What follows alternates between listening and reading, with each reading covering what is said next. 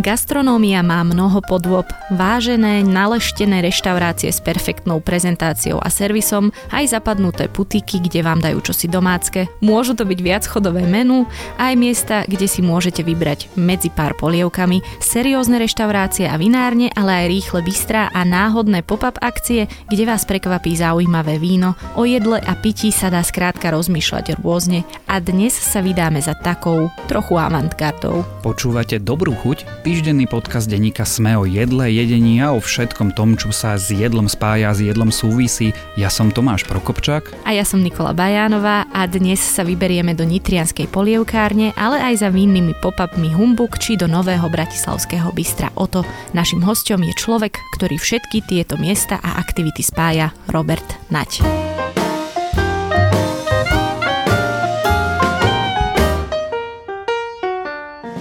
Robert, ja si viem v živote predstaviť veľa rôznych spôsobov, ako nakladať so svojím voľným časom alebo si zarábať. A prečo vy ste sa vôbec rozhodli vstúpiť do gastronomického biznisu a ešte takým čudesným spôsobom? V prvom rade určite preto, že ma to veľmi baví a naplňa a myslím si, že gastronomia alebo hospitality je obzvlášť takéto odvetvie, kde človek by mal mať preto vášeň a lásku, lebo je to veľmi náročné, či už fyzicky alebo psychicky. A možno sa ani nedalo inak, pretože ten background je, je vlastne od môjho detstva. Ja keď som bol malý, ja som ročník 1990, takže moji rodičia po revolúcii to mali relatívne komplikované. Som z, z malej dedinky od Nitry a oni obidvaja začínali pracovať ako pekári a dokonca v takej pekárni u nás na dedine, že, že sa tam piekol chleba na dreve, že, že proste môj ocino ešte aj s kamošmi alebo teda s kolegami, že museli rúbať to drevo a, a tak tam piekli, takže moje detstvo je spojené s vôňou chleba a odtedy sa to tak nejak, nejak ťaha, potom prišla stredná hotelka, potom hotelový manažment v Prahe a práca v zahraničí. Baví ma to. Čiže vždy to bol ako keby rodinný biznis ani ste ako dieťa neuvažovali nad zbúrou, že teda otec robí v gastre, mama robí v gastre, tak ja budem just bankárom. Ja som mal také, že chcel som byť veľmi veterinár, a ja som začal aj vlastne študovať 8-ročné gymnázium, ale úplne tá chémia a biológia mi nesadli a potom som zvolil jednoduchšiu a tú lepšiu cestu pre mňa, že som, že som vlastne prestúpil na, na strednú školu, na hotelovku a to už, to už išlo. Tá pekáreň ešte existuje? Ešte niekto rúbe drevo? Nie, nie, tá pekáreň dokonca žiaľ aj tá budova je nejaké 2-3 roky zbúraná, je tam teraz nová hasická zbrojnica na tom mieste. No. Napriek tomu vaši rodičia v branži zostali. Vaša mama robí čo presne? Moja mamina sa stará o polievkáren v Nitre, ju prevádzkuje, riadi, ale zároveň tam aj sama varí a, a predáva spolu s kolegyňami, spolu s jej dievčatami.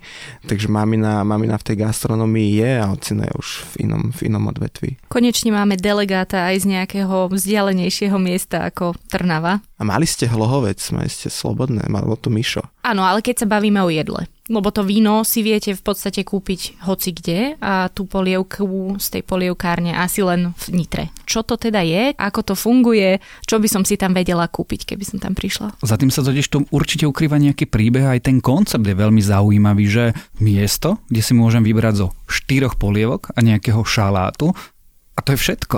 Áno, tak to je. A tá myšlienka bola taká, že mamina chcela zmeniť, zmeniť prácu a ja som bol vtedy v Rakúsku, robil som v veľmi, alebo v jednom z najlepších hotelov v Rakúsku, 5 hviezda, vysoká gastronomia, chodil som každý deň v obleku a dohodli sme sa, že ja sa na pol roka vrátim, pomôžeme jej otvoriť polievkáreň, lebo to sa nám zdalo niečo, čo tu, čo tu chýbalo. Tá polievka je naozaj základ e, v tomto našom stredoeurópskom regióne. Ľudia to majú radi, je to zároveň vec, ktorá zahraje aj zasytí a dnes už nepotrebuje každý deň človek jesť nejaký černohorský rezeň, keď má, keď má sedavé zamestnanie. No dobre, ale ste v Nitre a toto je odvážna myšlienka. Bol to veľký risk a bolo to veľmi, veľmi naivné, ale našťastie to vyšlo. Čo znamená, že to bolo naivné? Že keby nad tým lepšie rozmýšľame a lepšie to rátame na začiatku, tak by sme si povedali, že, že do toho nejdeme. Tak ale... si to opíšme. Povedzte, prezrate nám tie chyby, ktoré v tom Exceli kedysi dávno vznikli. Nebol Excel, to bola základná chyba. My sme začínali dva iba ja a mamina.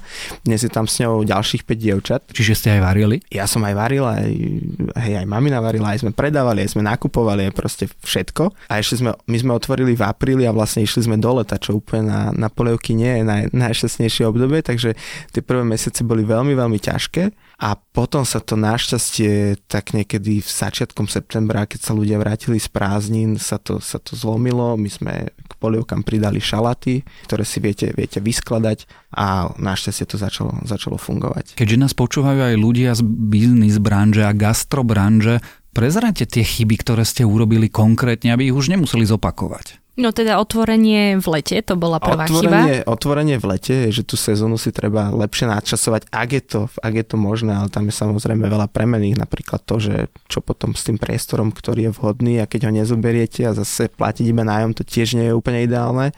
Tá najväčšia chyba bola asi na začiatku ten, ten Excel a priznávam, že ma po tých prvých mesiacoch trochu zaskočilo to, že tú kalkuláciu treba robiť tak, že minus DPH eh, a na to si treba dávať určite pozor a z toho, z toho sme sa poučili. Možno ešte myslieť aj na to, že ten priestor, ktorý vy platíte, tak ho platíte 24 hodín 7 dní v týždni. A napríklad my polievkáren sme mali na začiatku otvorenú iba od 11. do 15. v čase toho obeda. Neskôr sme, neskôr sme pridali aj Raňajkoviča, že sme od 7. do 9.30 a robíme také, také jednoduché, rýchle raňajky so sebou a potom vlastne je tam taká pauza a prichystajú sa tie polievky a a potom ideme von, von s polievkami. Takže čo, určite čo najviac využiť, e, využiť tú kapacitu toho času. No ale teda teraz sa vám darí. Áno, našťastie áno. A sme za to veľmi vďační a máme stálu klientelu. Bolo to postupné, tam tá krivka nábehová bola proste veľmi postupná a v tom septembri sa to tak nejak zlomilo a začali tí ľudia vec chodiť a tým, že Nitra je malé mesto, my sme kúsok od centra, tak, e, tak sa to aj veľmi rýchlo rozkriklo. To ma zaujíma, ako to funguje v Nitre, pretože v Bratislave to napríklad môže fungovať tak, že niekto o vás nahrá podcast, alebo e, čo je bol pred pár týždňami našim hostom o vás odbloguje. V Nitre si ako ľudia povedia, kde si zistia, čo je tá nová vec, e, ktorú treba vyskúšať treba tam zavolať čo najviac kamarátov, ktorí tu povedia svojim kamarátom a kolegom v práci a naozaj, že ten začiatok bol ťažký, lebo my proste vo väčšine z 90% my predávame polievku v politrovom pohári so sebou ktorá slúži ako náhrada toho, toho rezňa alebo toho kuraťa z rýžou a to bolo také, že veľa ľudí k nám chodilo, že je to pekné, ale toto nikdy nebude fungovať a teda... A kde mám skutočné jedlo, pretože toto je prvý chod iba. Presne tak, ale zase keď zjete tých 400 ml našej, našej hustej polievky, tak, tak je človek absolútne sitý a spokojný. Ale teda určite mať kamarátov, poprosiť ich, aby prišli, aby o tom povedali ďalej a, a keď niekto nemá kamarátov. A keď niekto nemá kamarátov, my sme, my sme napríklad... nerobí gastro. Hej, hej, hej. My sme, my sme napríklad využívali aj, aj klasické mm, médiá, napríklad, no vaše... Mička v Nitre. Mičko v Nitre, presne tak. Inzerciu. Vtedy ešte dokonca ani Instagram nebol taký rozbehnutý, my ho dodnes nemáme, takže fungujeme iba na Facebooku, takže kamaráti sa čekovali, že sú, že sú v polievkárni a postovali nejaké fotky a tak sa to pomaly rozkriklo. Ale úplne, úplne najdôležitejšie v gastronomii je samozrejme ten produkt, že keby tie polievky boli nejak ošidené alebo by ľuďom nechutili, tak by kamaráti povedali kamarátom, tí kamaráti kamarátov by prišli, ale už by sa nevrátili. Ja som len chcel povedať, že ja polievky milujem, že vlastne polievka je moje najobľúbenejšie jedlo. Ale veď v tom nie je maslo. No dobre, a tak po masle mám rada z upravených jedál najviac polievky a prakticky je mi jedno, že aké polievky a neviem vôbec identifikovať, že prečo to je. Doteraz som neprišla na tom, čo, na to, čo ma na tých polievkach tak, tak pri, priťahuje. Lebo je to také príjemné, usadené, láskavé. Zahraj to. Comfort food sa tak. povie po anglicky. No. Pritom polievka vôbec nie je triviálna záležitosť, minimálne na čas. A vy ste povedali, že to nesmú byť ošidené polievky, tak si skúsme povedať, že ako sa robí polievka, alebo teda aký je proces tej polievkárne, čo sa tam deje. Dneska tam stále funguje vaša mamina plus ďalšie kolegyne a robia čo? Ako si urobiť poctivú polievku? Potrebujete na to presne tak čas na, na dobrú polievku a samozrejme dobré, dobré suroviny. U nás to funguje tak, že dievčata začínajú okolo 6.30 a začína sa to tým, že polievka potrebuje mať dobrý základ, ktorý je vo väčšine prípadov, väčšine prípadov, e, že sa spení na olej cibulka, cesnak, to je, to je taký ten základ. Potom sa tam, a za, už záleží, že čo sa varí, ale potom sa tam proste pridá nejaká zelenina, ktorá je tiež super, keď sa nechá trochu zatiahnuť a tam skaramelizujú v nej tie cukry v tej zelenine, potom sa tam prihodí možno nejaké meso, zaleje sa to, uh, treba používať veľa, veľa korenia a byly, netreba sa toho bať a, a nechať, to, nechať to v rámci možnosti čo najdlhšie variť. 18 hodín. No ja mám jedno také uh, oči otvárajúce zistenie, poznanie. Ja som sa hrozne bála soliť polievky v zmysle, že trošku soli a bude dobré a potom všetky chutili tak splihlo alebo tak nevýrazne a bála som sa, že vedia, ju nemôžem presoliť, lebo však presolenú polievku sme jedli asi každý. A jedného dňa som si tak akože odvážnejšie pridala tej soli a zrazu tá chuť bola úplne iná, bola taká, aká by mala byť. Hej. Je dobré, napríklad vývar je dobre soliť aj na začiatku, ale my to tak robíme, že dávame tej soli trošku menej a potom všetky polievky v polievkárni my každý deň varíme 4 rôzne druhy a vlastne, že v pondelok sú iné 4, v útorok sú iné 4, čiže nie je to úplne ani naj, najjednoduchší biznis model, čo sa týka nákupu surovín a prípravy a tak ďalej, ale teda vždy potom vlastne predtým, než to dáme von, než to ponúkame zákazníkom, tak my všetci spolu uh, tie polievky ochutnávame a že každá z tých kolegyň má niečo lepšie vycibrené, pozná, má to nejak zafixované z detstva a vie povedať, že OK, do tejto um, krémovej zemiakovej ešte dajme kvapku octu, do tohto vývaru proste dajme ešte, ešte sol a korenie a, a treba to, treba to na, na konci tak uh, vyfinesovať. Reagujem teraz na signálne slovo vývar a trošičku predbehnem. My máme v Dobrej chuti ten zvyk, že sa pýtame aj na triky alebo heky a dúfam, že týmto nevyfúknem uh, váš hek uh, o vývare. Vyfúknem? Mám počkať uh, na záver? Uh, nie, hek mám, uh, hek mám niečo iné a Dobre. nie je to úplne že kuchárske, lebo ja som viac um, hostiteľ alebo, alebo čašník, dobre. alebo akokoľvek to nazveme, ale surovina je vývar. No, dobre, tak surovina je vývar, ale ak by sme sa mali porozprávať o tom, ako dobrý vývar urobiť. Lebo to je to je prakticky jedna z tých základných vecí, ako keď sa tu stiažujem, že neviem urobiť uh, kysnuté cesto, tak uh, veľa ľudí si môže povedať, že neviem urobiť dobrý vývar. Je niečo, čo platí univerzálne, čo keď urobím, tak nikdy ten vývar nepokazím? Áno, univerzálne pravidlo je nešetriť na tých súrovinách a nemyslím len na, na kvalite alebo cene tej suroviny a zároveň by ich tam malo byť dostatočne veľa, aby ten vývar bol naozaj, naozaj silný.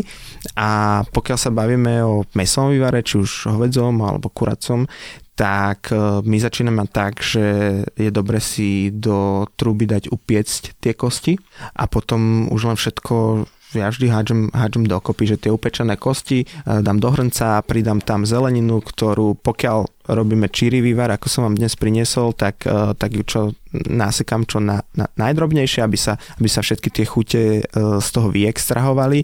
Rovno tam hodím, hodím aj to korenie, sol, proste všetko, všetko tam pridám a zalem to studenou vodou a nechám to zovrieť a keď to preverie, tak sa to vlastne zošumuje, tá biela pena sa dá dole, no a potom to treba už iba, ako hovoria Češi, táhnout.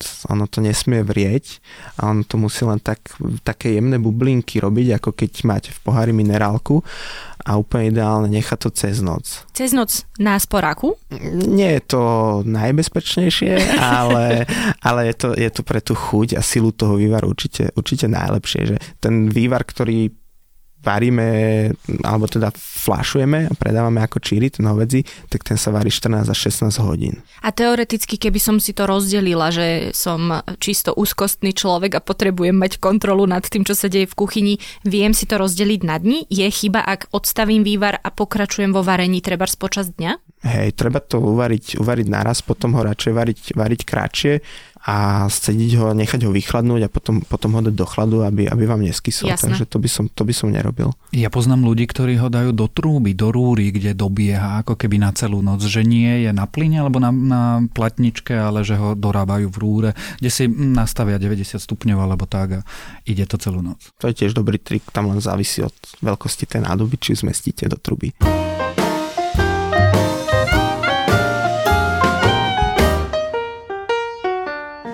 Polievkáren sa zdá, že vám už dobre funguje? A potom ste sa začali nudiť? Áno, ja potrebujem mať nejak veľa, veľa aktivít a, a polievkáreň, polievkáreň funguje, ale popri tej gastromy ako celku je mojou vášňou, mojou vášňou aj víno a k tomu som sa chcel nejak viac a viac priblížiť. A prečo ste si nezaložili, neotvorili vináreň, ale prišli ste s takým konceptom, že tak náhodou sa stretneme tu a my vám sem dáme nejaké víno a vy nám poviete, čo si o ňom myslíte? ten koncept tých pop-upov Humbug eh, vznikol vlastne to nie je len, nie je len o mne, ja som jedna tretina je tam aj Miška Koklesová a Valentina Kasperová. Sme tam všetci spolu na jednej, na jednej lodi, spoločne sme to vymysleli a radi priznávame, že sme to tak trochu okúkali v Prahe u kamarátov, ktorí robia taký pop-up, ktorý sa volá Družstvo. A proste nám v Bratislave chýbalo naturálne víno. Sme veľmi fanúšikovia nielen tej chute, ale aj celej tej idei e, za tým. A tak sme si povedali, že tak keď to nerobí nikto iný, tak to musíme urobiť my. A začali sme tú osvetu, osvetu šíriť. Ako sa k tomu vínu dostávate? Ako si vyberáte, koho zavoláte, koho ponúknete, koho skúsite ukázať tým ľuďom, ktorí náhodou vedia, že tu bude nejaký pop-up? Na Bratislavu sa pozeráme ako, alebo že región Bratislavy nie je len po Trnavu, ale je to aj do Rakúska, aj do Maďarska, aj, aj na Moravu, že tá Bratislava má, má skvelú polohu a všade je blízko, takže máme veľa kamarátov vinárov a snažíme sa chodiť po rôznych vinných mm, festivaloch a akciách, kde sa títo vinári prezentujú, kde sa s nimi s tým alkoholom sa potom tak ľahšie skamoší niekto s niekým a, za ten čas sa už e, mnohí poznáme a potom sa to snažíme vybrať tak, aby to bolo pestré, že keď jedenkrát máme Slováka, tak potom máme Maďara, potom máme Moraváka, potom máme zase Rakúšana a snažíme sa to tak uh, robiť pestré, aby sa to tým našim návštevníkom páčilo. Ono, ja sa ešte na chvíľku vrátim k tomu samotnému konceptu. Určite asi hrá veľkú úlohu aj taký ten mm, faktor exkluzivity. Že pokiaľ by ste mali vináreň otvorenú, ona sa možno počase zunuje a takýmto spôsobom je to asi niečo výnimočnejšie a rozhodne originálnejšie. Aspoň ja to tak vnímam. Áno, a tam, tam tých faktorov originality je viacero. V tom je ten pop-up zaujímavý, ale nielen ten náš, ale všeobecne. Uh, sú tie pop-upy zaujímavé, že u nás je to vždy iný vinár na inom mieste s iným jedlom alebo šéf-kuchárom a s iným DJom. My hovoríme, že vlastne Humbug je dobrá party s ešte lepším vínom a jedna z tých myšlienok, okrem tej propagácie naturálneho vína, bolo aj ako keby také odsnobizovanie vína, že človek nemusí mať kravatu a točiť pohárom a mať 65 rokov, ale môže proste iba niekam prísť, baviť sa s kamošmi a piť dobré víno. A to nám veľmi na tom tak vadilo, že my keď sme chceli s niekým na víno, s nejakými kamarátmi, tak oni nám hovorili, že ale ja sa v tom nevyznám, mne to, ja neviem, čo tam mám cítiť a tak ďalej. A aj to bola jedna z tých myšlenok, že veď ale na konci dňa je to mm, iba spoločenský a kultúrny nápoj. Ja sa tiež nevyznám, ale vínom točím.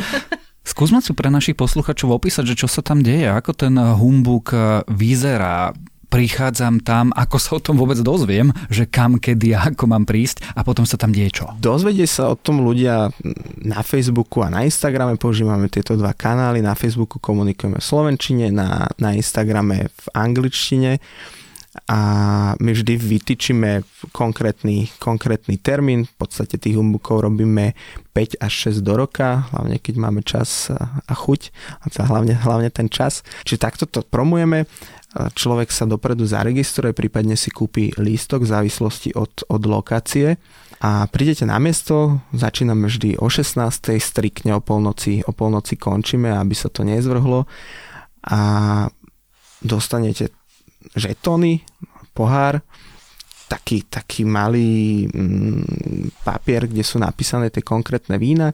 No a potom v tom v tom priestore niekde stojí vinár, ktorý nalieva tie svoje vína, môžete sa s ním o nich porozprávať, ale nemusíte, že proste iba vám naleje a vy sa idete baviť s kamošmi, niekde hrá DJ a niekde, niekde je kuchár, ktorý pripravuje bao alebo tacos alebo niečo iné, iné šialené a, a už sa iba bavíte, bavíte s ľuďmi a chodíte si po víno. Ako vyberáte a podľa čoho priestor, kde sa to bude odohrávať? Priestor je vec, ktorá veľmi ovplyvňuje účasť tých ľudí, že ľudia majú veľmi radi e, zaujímavé priestory alebo priestory, na ktoré sa nevedia dostať.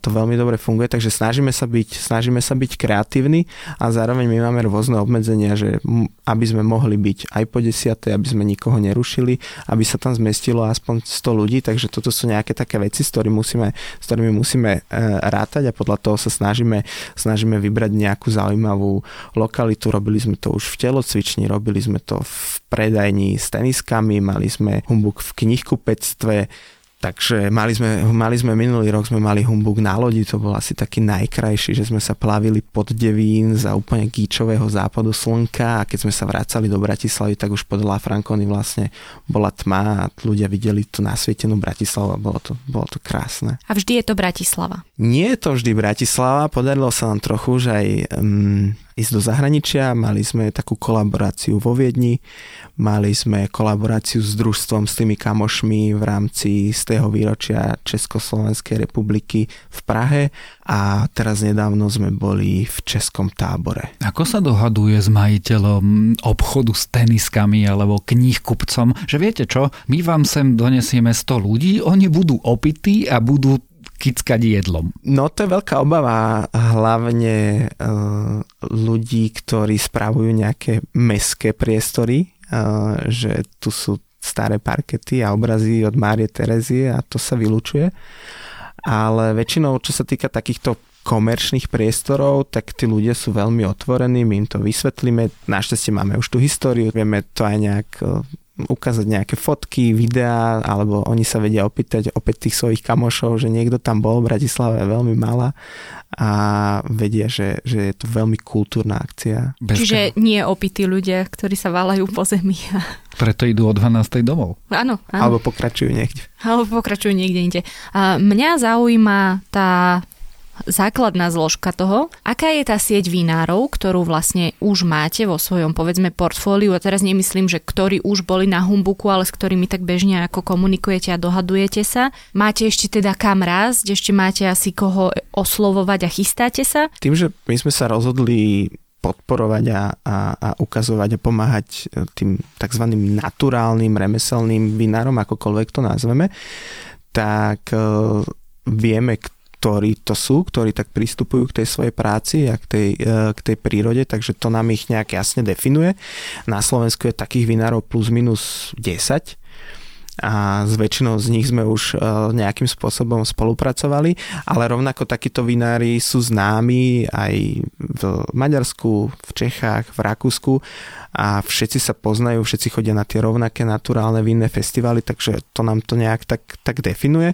A potom priznám sa, že veľmi mm, až tak no proste my vyberáme si vinárov, ktorých máme radi, ktorí sú nám blízki aj ľudsky a ktorých vína nám, nám chutia, že proste, aby sme sa za to vedeli postaviť a, v, a vtedy to funguje, takže pokiaľ sú to kamoši, ktorí majú aj víno, ktoré nám chutí a, a príde nám zaujímavé, tak, tak vtedy ich zavoláme. A všetkým trom? Uh, Áno, ale fungujeme veľmi demokraticky.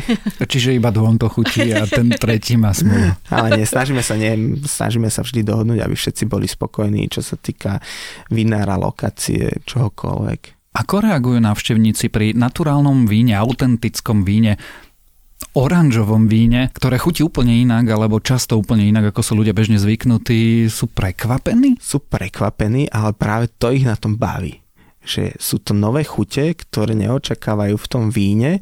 Častokrát tí ľudia majú nejakú zábranu alebo strach, lebo presne majú naliaté v pohári zakalené oranžové víno, ktoré predtým nikdy nevideli, ale keď to voňajú a zistia, že tam je široké spektrum vôni aj, aj chutí, a, tak, e, tak sú nadšení. A ako k tomu potom párujete gastro, teda jedlo? Čo sa týka humbuku, tak my to nepárujeme úplne, že by sa to muselo hodiť, lebo tých vín vždy tam býva 7, 8, 10 druhov ale my sa skôr potom snažíme nájsť niekoho, e, kto je dostatočne šialený, že s nami do toho ide a vyhradí si na to jeden ten celý večer, alebo že sa nám to hodí do toho, do toho priestoru. Čo znamená, že je šialený?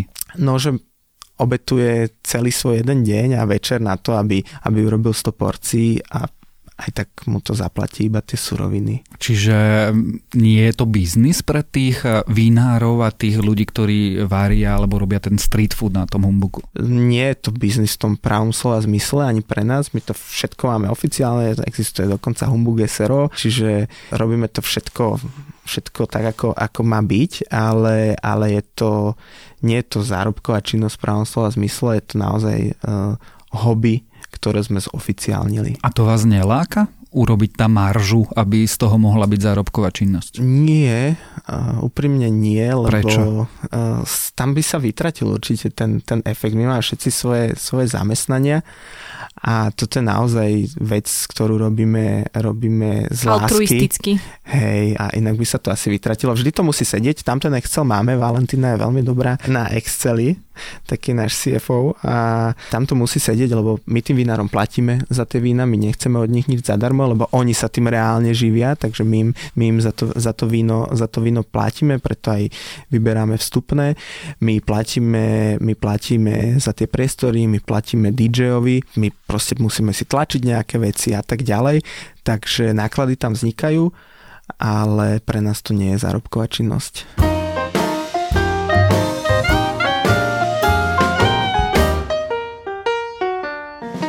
Aby toho naozaj nebolo málo, tak ešte ste sa rozhodli na Dunajskej ulici v Bratislave otvoriť Bistro Oto, Oto s vykričníkom a dvomi T. Ako často sa vás ľudia pýtajú, či to nevlastní Oto konia? Lebo mňa sa to už spýtali asi štyria. Každý deň niekoľkokrát. a, a my na to vždy odpovedáme, že, že nie, ale o to, o to bol na začiatku, o to ma vlastne spojil, spojil s Jakubom. Spolumajiteľom, Spolumajiteľom, áno. A my sme hľadali názov a nám sa páči, keď, na tom sme sa s Jakubom zhodli, že keď je nejaký podnik, krčma, že idem mm, k Janovi, k Joškovi, ku Katke. A do tej starej Bratislavy, do toho Prešporku, kde tá Dunajská ulica patrí, tak tam sa nám hodilo niečo nemecké a nejaký Friedrich by bol ťažko zapamätateľný, ťažko vysloviteľný.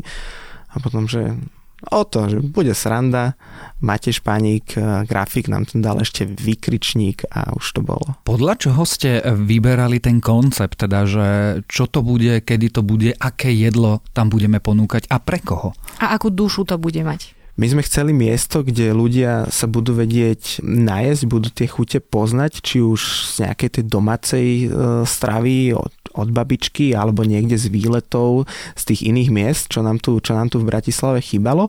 Zároveň e, sme tam chceli, alebo ja som tam chcel mať, e, chcel mať e, veľa vína, veľa vína aj rozlievaného na pohár, lebo to mi tiež v Bratislave chýbalo a celé sa to rodilo veľmi rýchlo a vlastne aj veľmi za pochodu. A ten koncept, on nie je ako keby nejak stanovený, sú to také tri koncepty dokopy, že my ráno máme raňajky, pečieme si vlastné buchty, máme super kávu a, a čaje. Potom na obed sa to mení na také miesto, kde si, kde si viete dať obed, varíme vždy jedno, jedno také klasické mesové jedlo a niečo vegánske a večer to už ide do takej atmosféry tej vinárne alebo winebaru, kde si k jedlu môžete vybrať z mnohých, z mnohých vín aj na pohár. Ja sa pristavím pri dennom menu, alebo teda tom obedovom menu.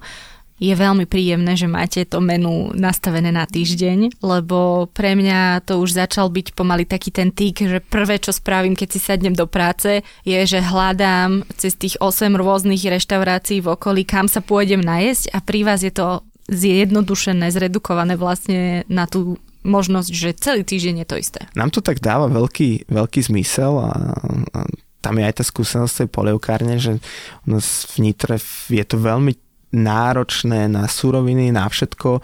Každý deň variť 4 rôzne, rôzne polievky a nakúpiť to a tak ďalej, tak ďalej.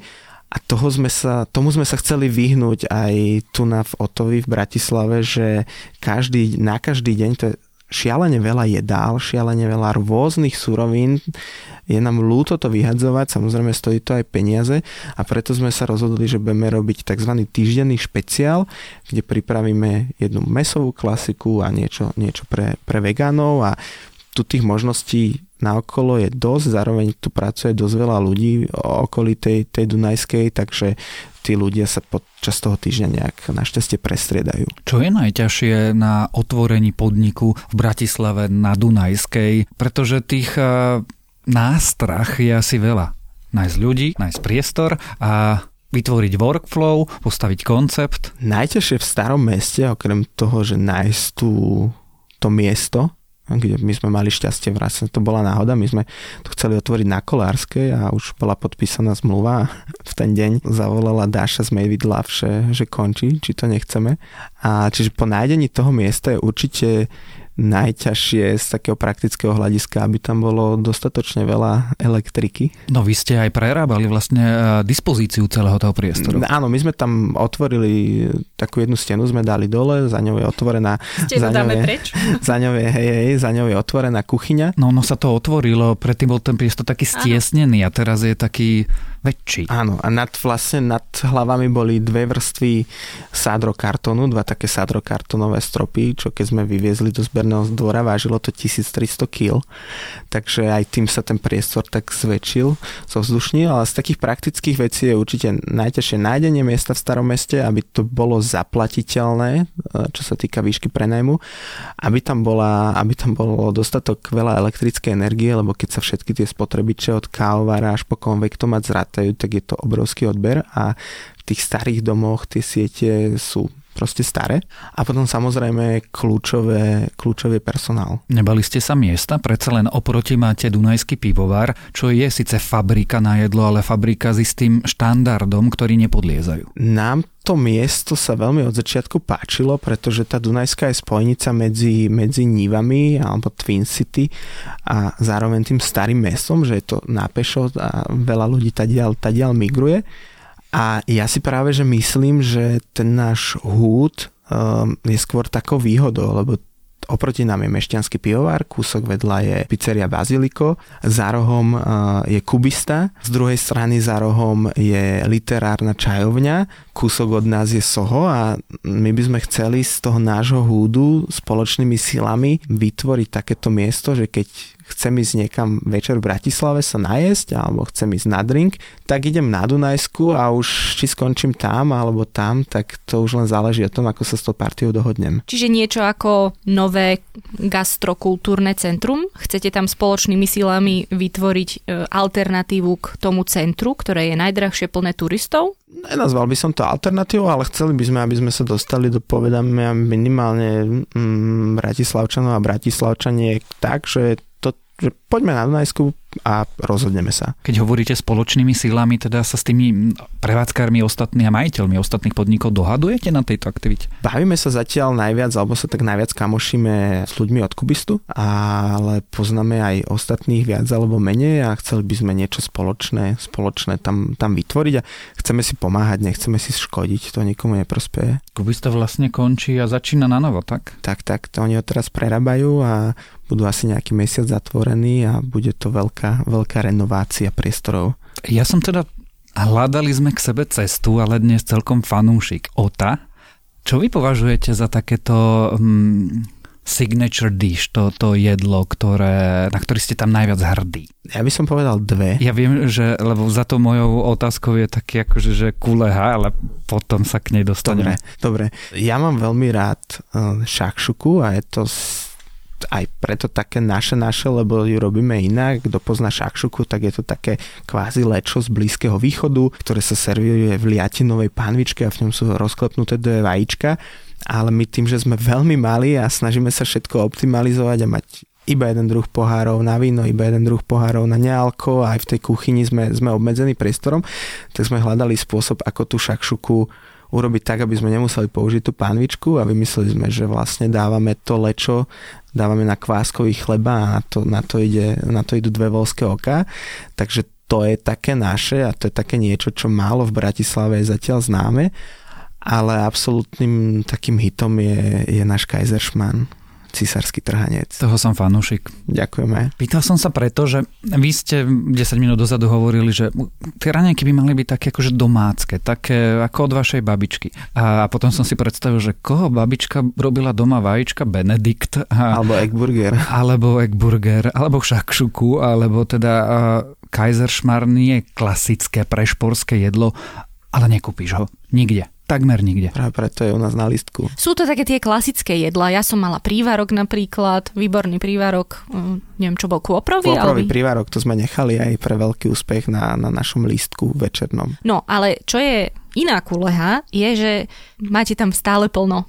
Aj asi na obed, aj asi večer, možno ráno, neviem, ráno som ešte nebola, možno ráno je to lepšie, že kedy Poradte mi, kedy mám prísť, aby som si určite sadla. Ráno, ráno cez týždeň to je bez problémov, cez víkend to býva náročnejšie, vďaka Bohu. Ale kvôprový prívárok si o pol deviatej nedáš. Uvidíme. To nie, ale pohár vína nalejeme aj ráno o pol deviatej.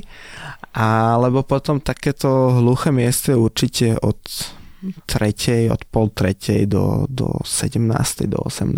To sú také prázdne Lebo miesta. vy nerobíte rezervácie, ak som správne pochopila. My nerobíme rezervácie tým, že sme opäť takí malí, tak je to lepšie pre všetkých a v konečnom dôsledku hlavne pre našich zákazníkov, že tie rezervácie nerobíme. Oni vedia byť niekedy veľmi uh, otravné, respektíve veľkým sklamaním, keď sa niekto na niečo teší, ale tak ako má všetko svoje pre aj proti, tak aj toto má svoje pre aj proti. A zatiaľ ste sa nestretli s nejakými, s nejakou uh, horšou reakciou na to, že si niekto nemohol treba z vás rezervovať miesto. My sa to snažíme ľuďom vždy vysvetliť, či už cez, cez naši Instagram alebo osobne, keď niekto príde a chce si urobiť rezerváciu, tak im vysvetlíme, že naozaj tých stolov je tam len 10 a, a, a keď proste kto prvý príde, tak ten si prvý sadne a zároveň máme taký pekný zvyk počas víkendov, počas toho branču, e, že keď ľudia si nevedia sadnúť, tak počkajú vonku, my im tam zoberieme pohár vína, kávu, čaj, čokoľvek, na čo majú chuť a proste tých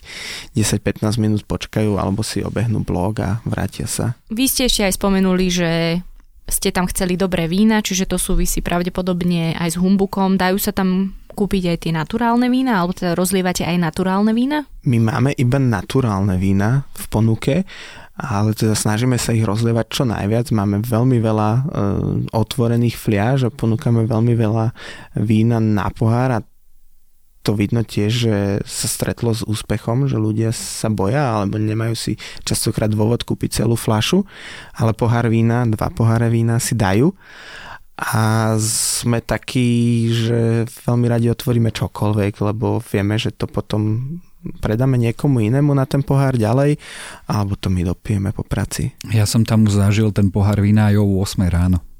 Ja som ešte pohár vína nezažila, lebo som sa tam nedostala. Môžeme ísť teraz na obed k nám. Ja inak nad tým veľmi vážne uvažujem. Ale budeme čakať voľníctvo. um, Prejdeme asi k ekonomickej časti, ale e, aby sme to nejakým spôsobom zhrnuli. Vieme teda, že humbug robíte, ako sme si povedali, tak skôr altruisticky, alebo teda je to vaše hobby, ktoré ste z inštitúcie inštitucionalizovali, ale máme tu tú polievkáreň, ktorý je, ktorá je asi biznisom skôr vašej maminy a potom, alebo teda má tam hlavný ten chod, kontroluje ona a potom tu máme teda toho ota. Zabezpečí vám toto všetko popri tej všetkej námahe, ktorú máte, normálny štandard životný, dá sa z toho všetkého normálne vyžiť, alebo by ste ešte potrebovali ceny upravovať a, a mali by ste sa lepšie? Keby sme upravovali ceny, tak samozrejme to vám asi každý povie, že, že, že by sme sa mali mali lepšie, čo by veľmi gastronomii na Slovensku pomohlo, tak to je, keby sa znížila daň z pridanej hodnoty napríklad na 10%, tak ako je to v iných európskych krajinách, pretože tí z nás, ktorí naozaj tú, tú DPH vždy 25. platíme, tak e, je to veľmi smutný deň. Hej. A keby to bolo aj polovica z toho, tak, tak by sa nám všetkým ľahšie dýchalo. A potrebujete si ešte vypomáhať nejakými cateringami alebo svadbami, alebo už toto ne, nerobíte ani? Mm, my to momentálne nerobíme, ale ten dopyt v rámci OTA je pomerne silný na rôzne raňajky do firiem, a rôzne drobné cateringy a oslavy, takže postupne sa k tomu prepracujeme, ale my sme otvorení chvíľku, takže ideme tak e, step by step a hovoríme si, že menej je viac. A to by ste na to mali aj kapacity? lebo akože vlastne v tom bystre sa musíte obracať prakticky od rána do večera. A tam je presne tá noc potom, kedy sa to dá pripraviť a, a museli by sme trošku posilniť aj, aj personál alebo stiahnuť e, v úvodzovkách stiahnuť tých ľudí, ktorí majú voľno, dohodnúť sa s nimi, že oni pôjdu potom robiť, robiť nejaký malý catering.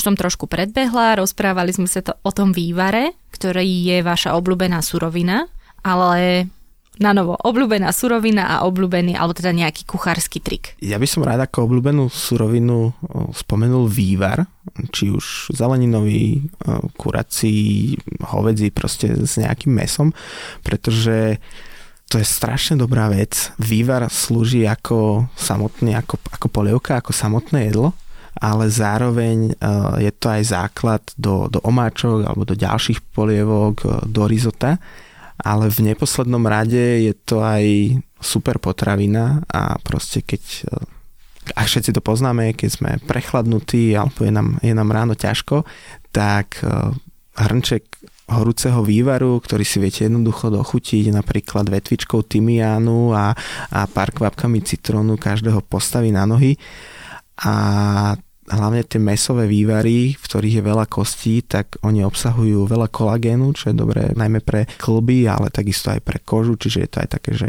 beauty potravina. A, a vývar, ktorý je z veľa kostí, obsahuje aj, aj veľa aminokyselín, ktoré podporujú dobré trávenie, ktoré podporujú stavbu, stavbu krviniek. A naozaj, že že tie naše staré mamy a prastaré mamy a, a všetci, všetci tí naši predkovia vedeli, prečo, prečo to robia. No a teda ten kulinársky trik, hek? Ja sa nepovažujem úplne za kuchára, mali ste tu už väčších porcov, takže by som to tak šalamúnsky obišiel, kulinársky hek, ale my sa snažíme držať takého príslovia aj v polievkárni, aj, aj, aj u a myslím si, že aj preto sa nám tak darí, že hospitality first, že ten host je naozaj na prvom mieste. O tom by malo byť to, to pohostinstvo, aj samotný ten základ slova je o tom, o tom hostení, že k nám príde host a my sa ho snažíme pohostiť, snažíme sa mu vyhovieť, snažíme, aby sa mal dobre. Keď si vymyslí niečo, čo napríklad nemáme na lístku, ale je to pre nás možné urobiť to, tak e, sa to snažíme, snažíme urobiť, pokiaľ to nejak neobmedzuje našu prevádzku alebo, alebo našich, našich ľudí. A to sa vám stáva, že občas príde človek a povie, že ja chcem Hemendex? Stáva sa nám Hemendex, stáva sa nám cez víkend napríklad e, práženica, ale máme vajíčka, tak urobíme aj práženicu, hoci nie na listku. Párkrát sa nám stálo, že, že bolo kapučino, so Škoricou, to je reálny príbeh, ktorý sa stal mne, lebo ja tam aj, ja tam aj cez víkendy a po večeroch obsluhujem a jedna slečná si vypýtala kapučino so Škoricou, tak som jej povedala, že nemáme Škoricu, a že úplne to neodporúčam, ale ak ju to poteší, tak jej, tak jej vieme dať na vrch kakao. Ono je to vlastne čokoládový prášok, z ktorého, z ktorého varíme horúcu čokoládu. Tak ona povedala, že jasné, tak som to objednal. Barista Vlado dal na mňa taký veľmi nemilý pohľad, ale, ale, ale urobil to a ona mala, ona mala krajšie ráno. A myslím si, že o tom je tá gastronomia alebo celé to hospitality, že ľudí nielen nakrmiť a dať im že proste tú potravinu ako energiu, ale, ale skúsiť im proste aj urobiť pekný deň, že preto by sme to mali robiť. A to je veľmi pekný koniec dnešného podcastu. Počúvali ste Dobrú chuť, týždenný podcast denníka Sme o jedle, jedení, ale nie len o jedle a jedení, ale o všetkom tom okolo. O priateľstve, o láske k jedlu, o láske k pitiu a k zaujímavým veciam okolo gastronómie. Ja som Tomáš Prokopčák. Ja som Nikola Bajánová a rozprávali sme sa s Robertom Naďom. Prajeme vám dobrú, dobrú chuť. chuť.